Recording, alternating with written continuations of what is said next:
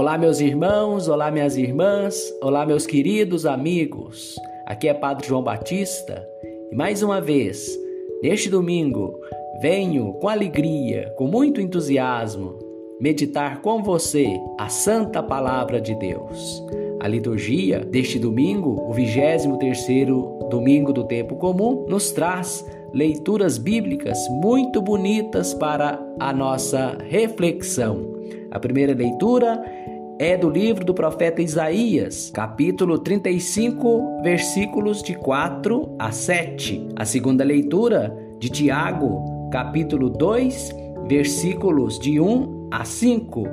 E o evangelho é de Marcos, capítulo 7, versículos de 31 a 37. Assim nos diz o evangelho.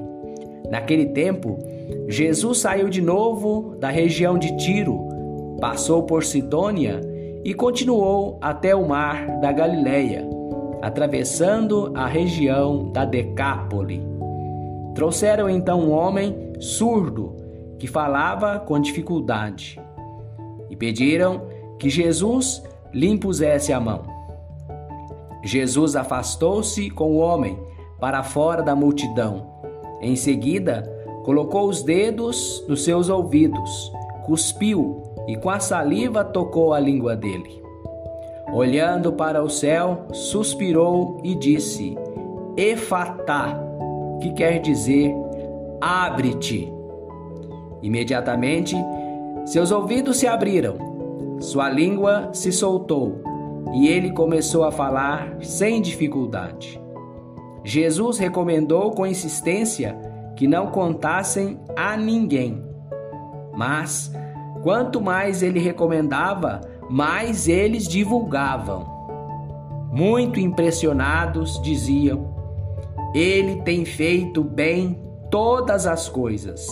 Aos surdos faz ouvir e aos mudos falar. Palavra da salvação. Glória a vós, Senhor. Meu amigo e minha amiga, depois de haver curado a filha da mulher pagã, aquela sírio-fenícia que pediu a Jesus que expulsasse um espírito impuro de sua filha, Jesus continua em território pagão, afastado de Israel, onde muitos não aceitaram como Messias, muitos em Israel não aceitaram Jesus como Messias e eram incrédulos quanto à autoridade de Jesus. Jesus está agora em território pagão. E nos diz o Evangelho deste domingo, o 23 do tempo comum, que Jesus saiu de novo da região de Tiro, passou por Sidônia e continuou pelo mar da Galileia, atravessando a Decápole, em região pagã, portanto. E aí cura um homem surdo que falava com dificuldade. Além do pano de fundo que vincula esta passagem da cura do surdo mudo com a passagem da cura da filha daquela mulher Ciro-Fenícia, que está em Marcos, capítulo 7, versículos 24 a 30, destaca-se também o vínculo em paralelo da cura deste surdo mudo com a cura posterior daquele cego de Betsaida, no capítulo 8, versículos 22 a 26 do Evangelho de Marcos. São grandes as semelhanças entre as duas curas.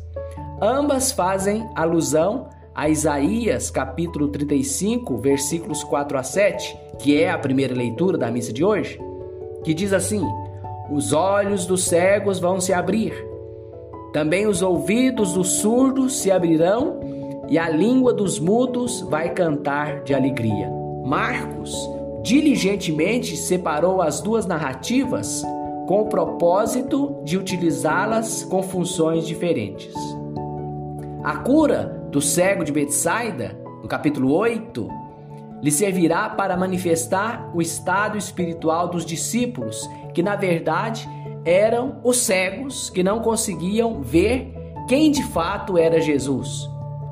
E para você entender melhor isso, basta que você leia os capítulos 8 a 10 do Evangelho de Marcos, e aí você perceberá toda a cegueira dos discípulos que não entendem o messianismo de Jesus. Pensam no Messias triunfalista, no Messias que oferece honrarias. Veja lá os capítulos 8 a 10 do Evangelho de Marcos. O cego de Betsaida é então símbolo da dificuldade dos discípulos em ver e crer em Jesus que caminha para a cruz como servo. No caso da cura do surdo mudo do evangelho de hoje, Marcos, como que antecipa para seus leitores que vivem no mundo pagão, na vastidão do Império Romano, a missão da igreja, por meio da qual se abrem os ouvidos dos gentios, dos pagãos, dos não-judeus, representados por este personagem da passagem de hoje, Marcos, capítulo 7, versículos 31 a 37. Pela execução da missão da igreja, os pagãos terão os ouvidos abertos para escutar a palavra de Jesus, e suas línguas estarão desatadas para que possam anunciar o evangelho de Jesus. Assim, operar um milagre naquela região pagã Significa então a abertura universal do Evangelho. O Evangelho de Jesus é aberto para todos os povos, para todas as nações. É missão da igreja então proclamar o Evangelho de Jesus, para que todos possam ouvir, para que todos possam escutar a palavra do Evangelho. Pela execução da missão da igreja, os pagãos terão os ouvidos abertos para escutar a palavra de Jesus, e suas línguas estarão desatadas para que possam anunciar o Evangelho de Jesus. Assim, quando Jesus opera um milagre naquela região pagã, Marcos está dizendo que o Evangelho está aberto para todas as nações. Trata-se da abertura universal do Evangelho e agora, pela execução da tarefa confiada à igreja por Jesus.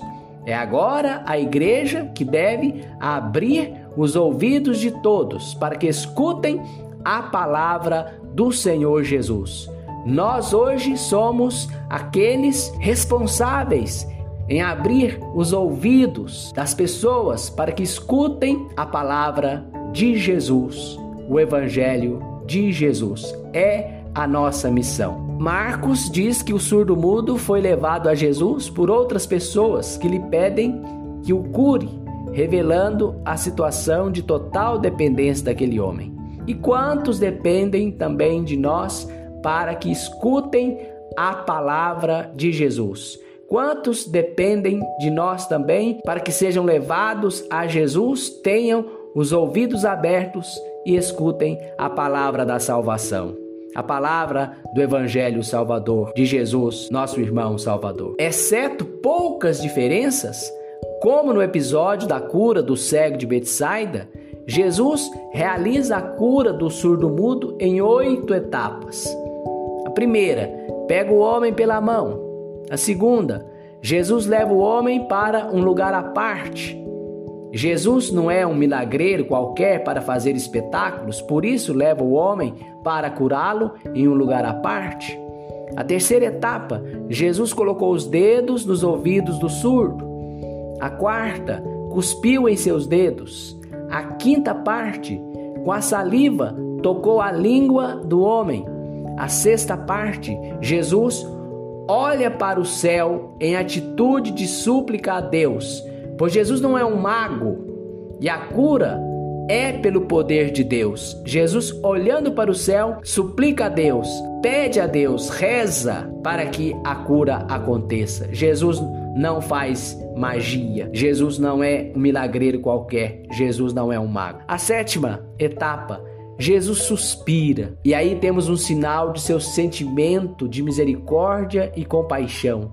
Jesus tem misericórdia e compaixão. O suspiro de Jesus é um sinal do seu comprometimento com a dignidade da vida humana. É um sinal do seu sentimento de misericórdia e compaixão pelas pessoas. E a oitava parte, ou a oitava etapa, Jesus pronuncia a palavra efatá. Essa palavra é discutida entre os estudiosos se é uma palavra aramaica ou se é uma palavra hebraica. Mas o próprio evangelista traduz: efatá quer dizer abre-te. Depois de curado, com os ouvidos abertos e falando sem dificuldade, Jesus e o homem voltam e aqueles que levaram o que era surdo ficaram admirados. Olha, ele está falando claramente, ele está ouvindo. Certamente, aqui nesta passagem, tanto o evangelista quanto as personagens relacionam o ocorrido com a profecia de Isaías na primeira leitura. Então os olhos dos cegos vão se abrir e se descerrarão os ouvidos dos surdos. Então o aleijado saltará como um cabrito, e a língua dos mudos vai cantar de alegria. O evangelista vê aqui então neste episódio da cura do surdo mudo o cumprimento perfeito em Jesus de Nazaré da profecia do profeta Isaías. A cura deste surdo é, segundo Marcos, o início da era messiânica na pessoa de Jesus. A era messiânica é a época da salvação, da recriação da humanidade, da recriação do mundo, da refundação do mundo. A afirmação final do evangelho de hoje, ao dizer que Jesus tem feito bem todas as coisas, em Marcos 7, 37, evoca Gênesis, capítulo 1, versículo 31, onde, no fim do sexto dia da criação, Deus viu que todas as coisas que havia criado eram boas. Junto a isso, evoca também a palavra de Pedro no dia do chamado Pentecostes dos pagãos, no capítulo 10 dos Atos dos Apóstolos, precisamente no versículo 38. Pedro diz: Vós sabeis como Deus ungiu a Jesus de Nazaré com o Espírito Santo e com poder. Por toda parte, ele andou fazendo bem e curando. Meus irmãos e minhas irmãs, se o dom de Pentecostes é o dom da renovação e da recriação, o Espírito Santo de Jesus, dado também aos pagãos, como no caso do surdo do evangelho de hoje, e como no caso das pessoas da casa de Cornélio, outro pagão de que fala o capítulo 10 dos Atos dos Apóstolos, significa então a abertura universal do Evangelho e a recriação universal da humanidade pelo Espírito Santo de Jesus, que passou fazendo bem e fazendo muito bem todas as coisas. Rezemos para que o Senhor nos faça enxergar que nele está a salvação. E para que o Senhor nos faça ouvir com fidelidade a Sua palavra, que é a verdade, que é a salvação, e assim possamos falar sem dificuldade, anunciando e divulgando a palavra de Jesus, a palavra do Deus Criador, que nos criou bem e para o bem.